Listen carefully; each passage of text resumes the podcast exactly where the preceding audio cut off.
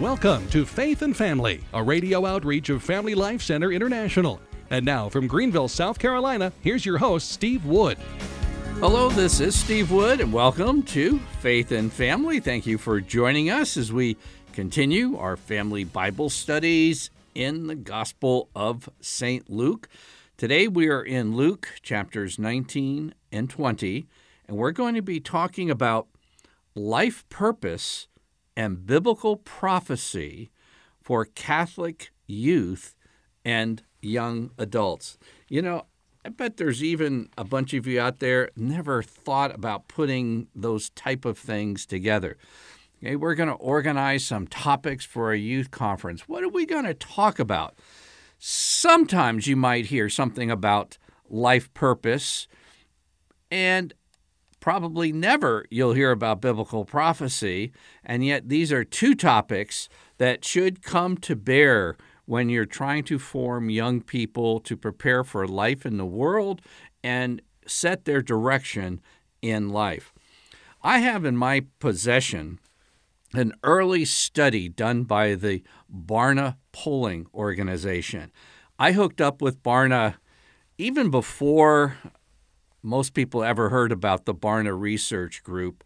And I have in my possession an early study they did, which is just invaluable. It was a study on teenagers. And most studies, even the current Barna studies, tend to do polling about the teen years. But what this study did was broke the teen years up into different age categories because they discovered as a teen moves through the teen years, their wants, their desires, their motivations, their questions, and their challenges, they change. And so what they did is pull 13 and 14 year olds, and then right through the rest, 14, uh, moving to 15 year olds, 16 year olds, 17 year olds, and 18 year olds. And it was very interesting that many of basically those categories would change eh, from say like 13 to 18 quite a bit of difference. And some of the larger questions for a 13 year old or some of the needs or challenges weren't even present to any significant degree by the time they got to 18 but there was one single question that maintained its importance throughout the entire teen years and in fact increased in importance from the progression from 13 to 18. Guess what that was?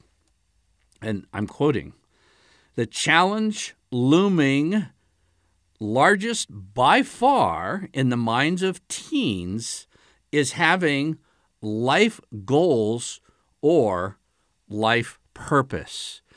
You know, a lot of adults project uh, back on teens, what they're interested or what they need. And this is really, really good research that tends to be neglected because really this is prime time for the Christian faith because you really want to um, join together, marry, if you would, a topic a truth of the Christian faith with a need and an interest. And if you find those two things coming together, you can really root the message in a young person's heart. Now, a lot of young people today uh, are forming what they call their bucket list, a bucket list of places to see and things to do.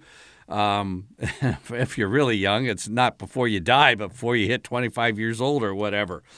But a bucket list is kind of like uh, what adventures you want or something like that. But you want to go deeper. What's the life purpose? And today in Luke chapter 19, we read about Jesus encountering Zacchaeus. Now, Zacchaeus was that guy who was a chief tax collector, kind of an outcast, really, kind of a scoundrel, probably but he wanted to see Jesus, and he was a short guy. And so this appears in a lot of CCD and Sunday school literature and children's books about Jesus because he was short. Most kids are short. So that's the last we hear of Zacchaeus. But really, this meeting between Jesus and Zacchaeus is highly appropriate for the teen years. And why is that? Not because teens are short. Teens today seem to be exploding in height, but it's the last part of the paragraph that talks about the meeting with Jesus and Zacchaeus. It says in verse 9 of Luke 19, And Jesus said to him, Today salvation has come to this house, since also he is a son of Abraham. Now, verse 10 For the Son of Man came to seek and to save the lost. Another translation, which I taught my kids, for the Son of Man came to seek and to save what was lost. Have you ever thought about Jesus' mission statement? Not just bucket list. This isn't a thrill list. This is a life purpose list. Luke 19:10 is one of those places to get the to the heart of Jesus' mission. For the Son of Man came to seek and to save the lost. What was Jesus' mission? What was Jesus' life purpose? Because as we discover that, if we are Christians, that means we're disciples of Jesus, we're followers of Jesus, and we pattern our lives after Jesus. And just let me ask it right up how many Catholic young people are taught to at least include in their life purpose what is so clearly central right here in Luke 19:10? For the Son of Man came to seek and to save the lost. Are, are we really, and let me just expand that how many Catholic adults are being challenged that this is their responsibility, not just priest and religious, but no, every believer in Jesus, every follower of Jesus should follow what Jesus' passion was, what his life purpose was. It says in the prophet Ezekiel, a prophecy about the Messiah, who Jesus was, Ezekiel 34, thus says the Lord God, I, I myself will search for my sheep and seek them out, as a shepherd seeks out his flock when he is among his sheep that have been scattered. So will I seek out my sheep, and I will rescue them from all the places where they have been scattered. And again in Ezekiel 34, I will seek the lost. And when Jesus said, For the Son of Man came to seek and to save the lost. He was fulfilling these prophecies. So, my question is that are you dedicating your life with this purpose? And this is a central purpose, life purpose of Jesus. You claim and profess to be a follower of Jesus. Is this part of your life purpose? And again, you might say, well, that's the job of the priest to do that. Really? Uh, I didn't really get that memo that Jesus, uh, we're just uh, his followers are only to be priests and nuns and such. No, all of us are to follow in his footsteps. And in many ways, laity can be just as effective or more effective than reaching the lost. I've said it several times on the broadcast, but it will bear repeating again. When we moved into our office here for the Family Life Center in Greenville, South Carolina, a little over a dozen years ago, uh, the upstairs really needed some work. It was a 55 year old building, and things were very much in need of restoration. So we redid the whole thing. And I had a whole stream of contractors from every background, you know, drywall guys, electricians, and painters, and all kinds of things. And, you know, that was probably over the past dozen years one of my best opportunities in Greenville to reach out to seek and to save the lost or the scattered sheep. Because why? Um, I'm not just dealing with Catholics uh, over the air who are very interested in their faith, but there's people who are having problems in their marriage, people who are having health problems. You know, one way you can simply reach out to somebody in need is to offer to pray for them. And I'm talking about say, like uh, someone mentioned, you say, Well, how are you doing? And most people say, Good, great, fantastic. Or it's Dave Ramsey, you'll say, Better than I deserve. But sometimes you'll hear is, um, Okay, kind of with that tone. Or, I guess I'm doing all right. And then you can follow up. That's that's an invitation by many people, not to be nosy and just say, "Is there anything that I could offer a prayer on your behalf for?" And they'll tell you of a sickness, of a situation in a family. Um, a lot of people write me, and I'm having, you know, I need prayer uh, for my marriage. I need work. Uh, my job is providing enough work and income for my family, and offer to pray. That's a great way to extend the love of Jesus and to seek and to save what was lost. Um, here's another great example racquetball. You think, what? What does racquetball have to do with Luke 19:10? It was interesting. Uh, one of my children in college called me and said, Dad, is it okay if I kind of reach out and invite some kids that are straying from their faith, from the way they were raised with their families, and uh, kind of invite them to play racquetball with me to, to kind of develop a friendship and just to see if I can kind of help them get back on track? I said, sure.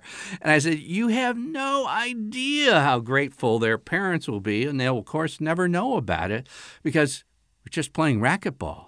Racquetball is a way to seek and to save what was lost. If you're in a medical practice, if you're in business, you're going to meet people in the course of a day. You're going to be in the parking lot of your parish, and there's going to be people needing the help of Jesus. And just by your presence, your concern, and just say, I'll be praying for you the next 30 days for that need, um, just to have the mentality that this is what Jesus is doing, therefore, this is what I want to do. And if you want to do that, you make it your purpose to follow Jesus, to seek and to save that was lost, to reach out to the lost sheep, the straying sheep, the hurting sheep. Jesus will give you plenty of opportunities to serve him in that way. Now, we're going to come to a section in the Catechism of the Catholic Church that parents should really have a handle on. Uh, there's some sections of the Catechism that if you're a parent, you should put an asterisk by this short paragraph. It's that important. And before I get to the paragraph, I'm going to uh, step on a toe or two. I'm a Catholic radio guy, been doing it for quite a while, but I need to let you know that in the Catholic media, sometimes what you're hearing as far as what young people need is marketing versus careful research. That's why I like I look at Pew, I look at Barna, I look at other statistics and people who have done careful research because I just don't want to wing it or don't want to market something that promises something, particularly to parents, particularly to parents who might be parenting teens and young adults and finding challenging times. And, fi- and it really doesn't work at all. It's just marketing. If you buy this book, you do this, and everything will be great. Be very careful about that. Now, and other things are good, but they're secondary. And so you don't want to be diverted. It's really good to keep your eyes focused on the main things, the big things, the primary things. And this is where we go to the Catechism of the Catholic Church, section 282, which says this Where do we come from? Where are we going? What is our origin? What is our end? The two questions, the first about the origin and the second about the end, are inseparable. They are decisive for the meaning and orientation of our life and actions. In other words, your worldview, your life purpose, your direction in life, as well as your actions and your morality, are going to be determined by having good, solid, answers to these two questions. And these two questions are not generally the things given to young people. There's some grand exceptions, but so often they are not. And you say, well, what, what difference does this make? Well, a worldview is determined like you have the beginning, our origin, you get that right. And I'll just say it point blank if you're depending on theistic evolution, the theistic is just an adjective that gets dropped as they proceed through school and college, and you end up with evolution, and that's going to wash out at the beginning. And then the question about what is our end, there's a lot of confusion and even more ignorance. And if you don't have those two things, you don't know what to do in the middle, the course of your life. Now, Barna also, in more recent days, has focused on the importance of what a worldview is. And a worldview kind of colors your whole life. And again, back to the catechism, that section 282 tells us that these two questions are the things that determine the basic meaning and orientation of our life. Well, Barna found out that if you had a worldview, a Christian worldview, like everybody's concerned with cohabitation today. And so almost all teens are given chastity talks to try to stop sex outside of marriage, cohabitation, and everything else. Listen to this. With a proper worldview, a young person is 31 times less likely to engage in cohabitation. 31 times.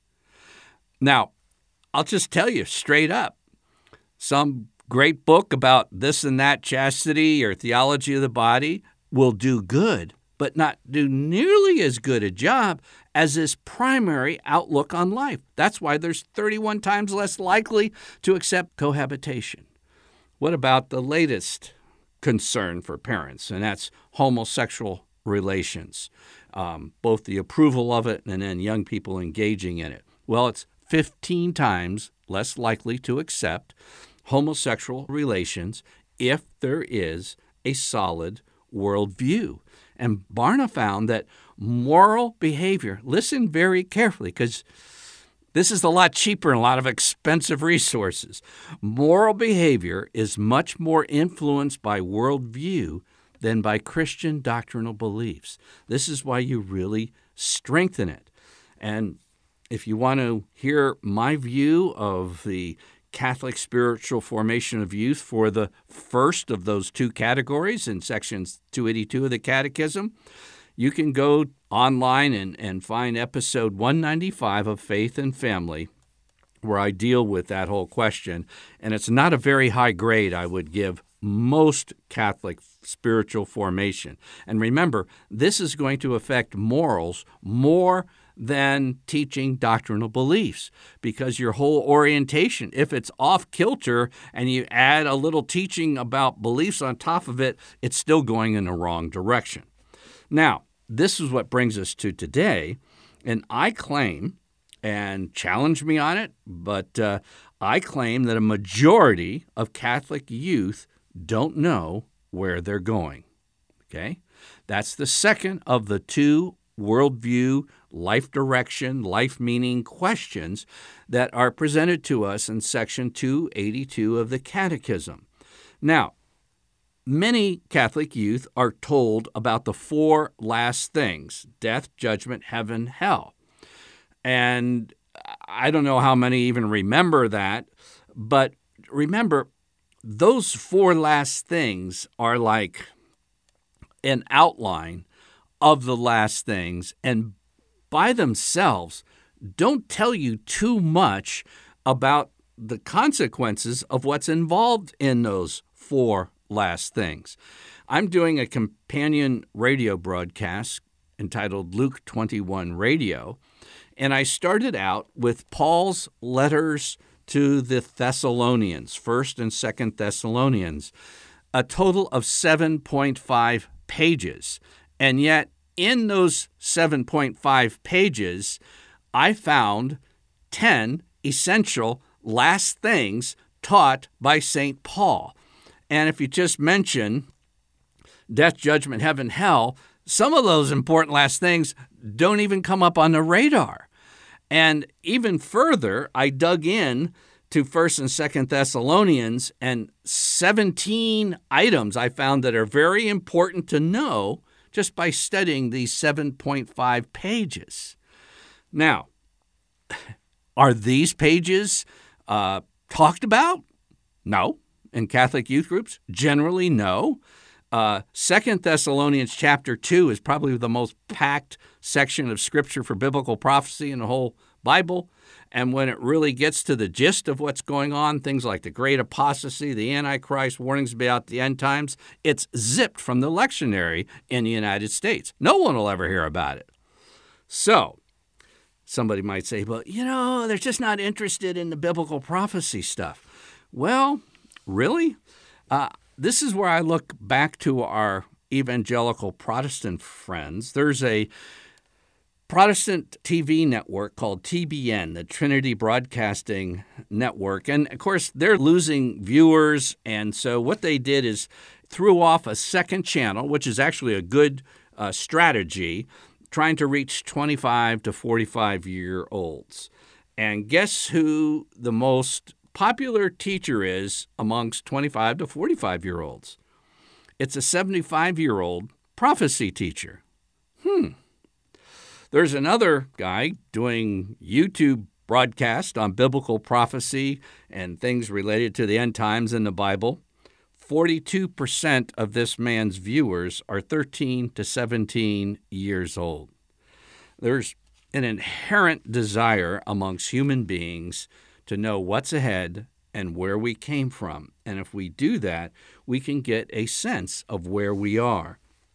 Now, in Luke 19, right after Luke 19:10, verse 11, uh, it says, "As they heard these things, Jesus proceeded to tell a parable because he was near to Jerusalem."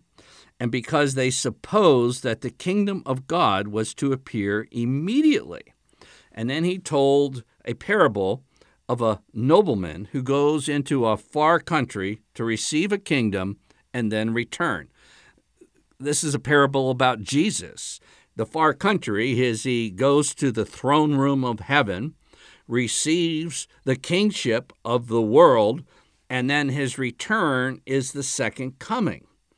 But what happens in the parable, and I'll spare you all the details, is that as the various servants, you know, some received so many talents and multiplied them, but one sad fella said, No, I just buried it. I buried what you gave me. And I'm paraphrasing here, but I buried the life you gave me.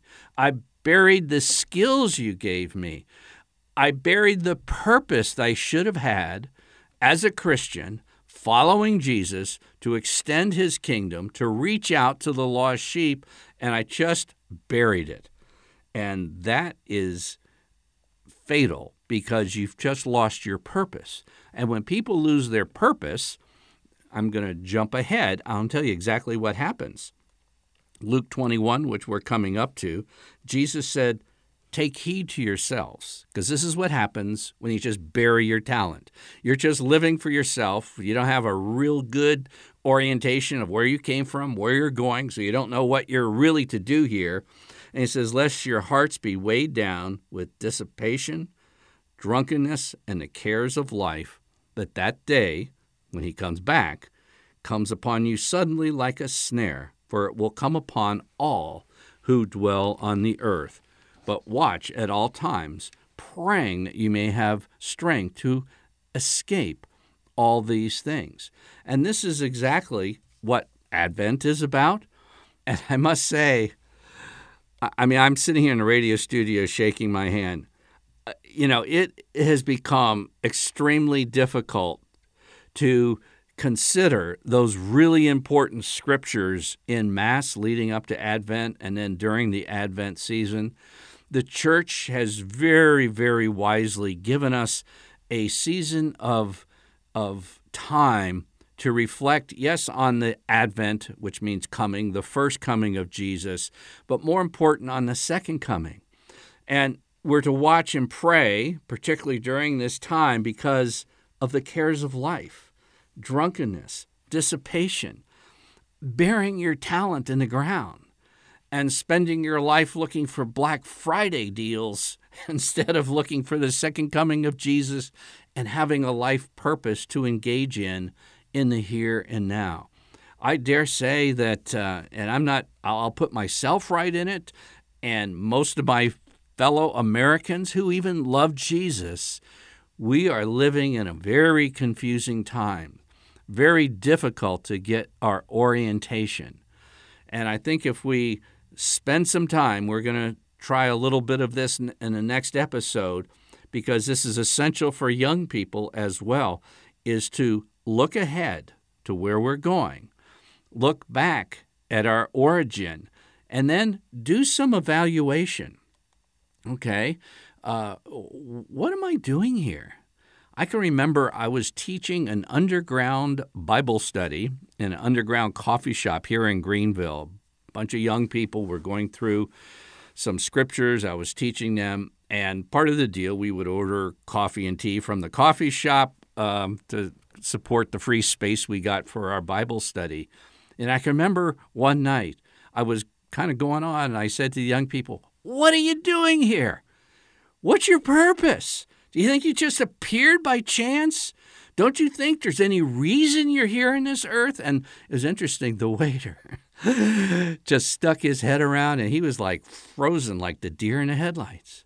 Because those are the questions that are the key to living a life on purpose rather than just dissipating ourselves in endless, maybe fun pursuits, but don't bring the life satisfaction of living life on purpose.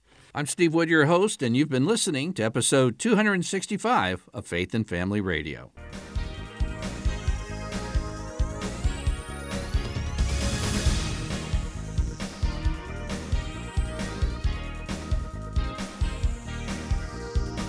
Faith and Family is a radio outreach of Family Life Center International.